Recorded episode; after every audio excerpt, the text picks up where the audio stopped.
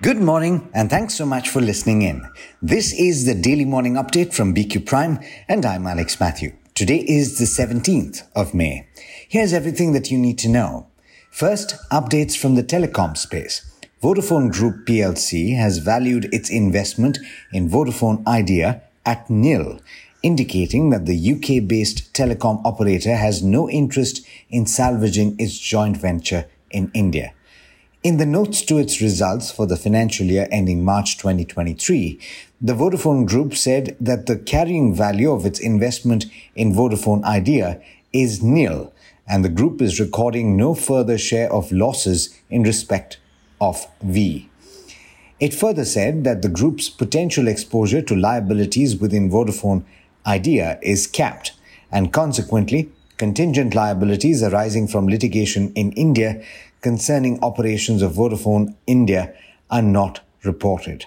Meanwhile, Bharti Airtel has reported higher than expected profit in the March quarter, even as earnings from each user stagnated. The net profit of India's second largest telecom operator rose 61.7% over the previous three months to 4,226 crore rupees in the quarter ended March 31st. That came on the back of revenue that increased 0.5% sequentially to just over 36,000 crore rupees. The telecom operator clocked an average revenue per user or ARPU of 193 rupees and that was the same as in the October December quarter. In other news, WhatsApp will remove mobile phone numbers which have been reported for being fraudulent on the Sanchar Saathi portal of the Department of Telecommunications. That's according to the Minister of Communications, Electronics and IT, Ashwini Vaishnaw.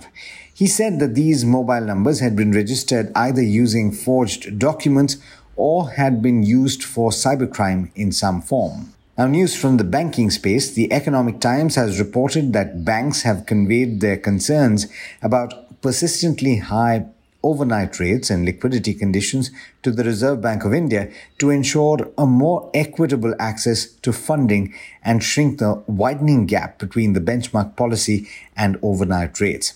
The report suggests that for about a month now, the weighted average call rate has been around 25 basis points higher than the benchmark policy repo rate, which is at 6.5%.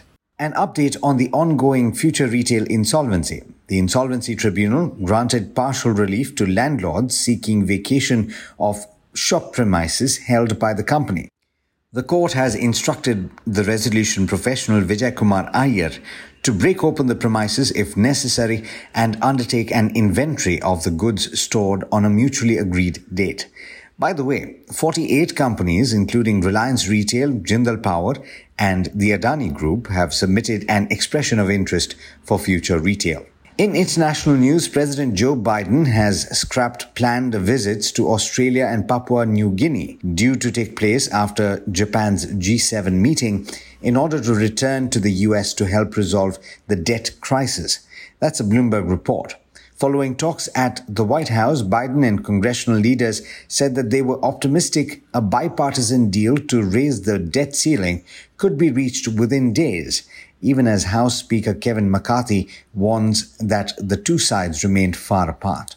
Now, in other news, a group of senior Tesla executives plan to visit India this week to meet with federal government officials in a newfound bid to deepen the carmaker's supply chain in the country as it pushes to diversify beyond China.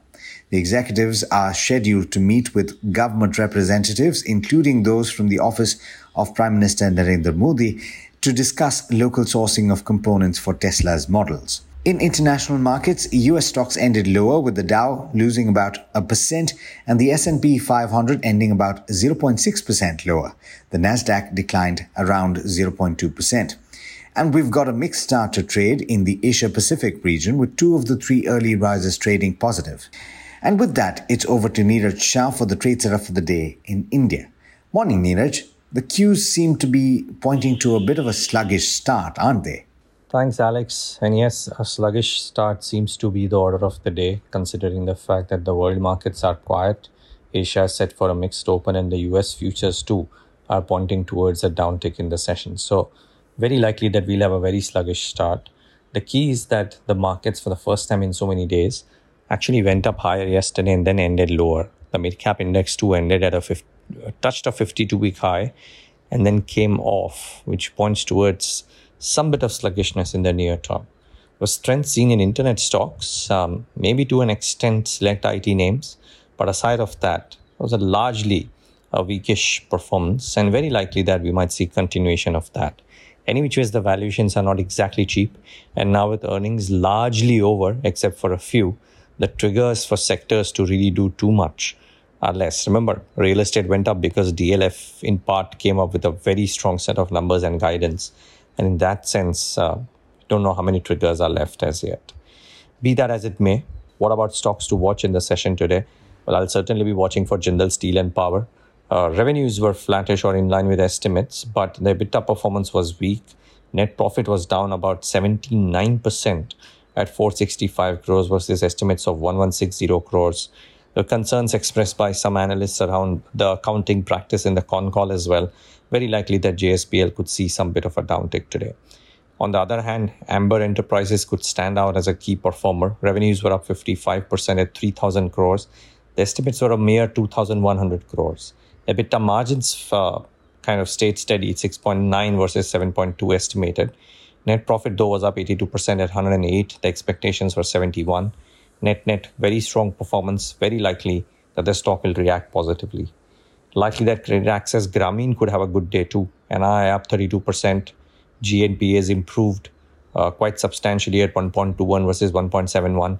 Net profit up 86% versus at 296 crores versus estimates of 244 crores. So uh, Credit Access Grameen could be a good day. Oberoi Realty had a flattish quarter, but the expectations are that uh, FY24 could be a good year because the RERA approval for the Kolshet project has arrived and commercial projects also kick in during FY24.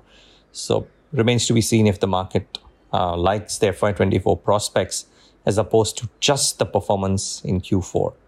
Uh, by the way, speaking of just the performance in Q4, Redington could have a down day because there were pressures being seen on the results as well as the cash flows uh, receivable days, etc.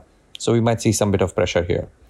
Uh, there is a large capex that BPCL is setting up, 49,000 crore capex outlay at the Bina refinery, and uh, a petroleum project worth 1,900 crores, so could be interesting. And lastly, continuing with uh, the oil and gas space, Morgan Stanley has come with a note on IGL post con call they're saying that the upbeat guidance on volumes and margin expansion could surprise positively, and they a buy rating with a target price of 540. So that could be a stock in focus. With that, it's back to you. Thanks, Niraj. And as always, thank you all for listening in. This is Alex Mathews signing off. Have a great day.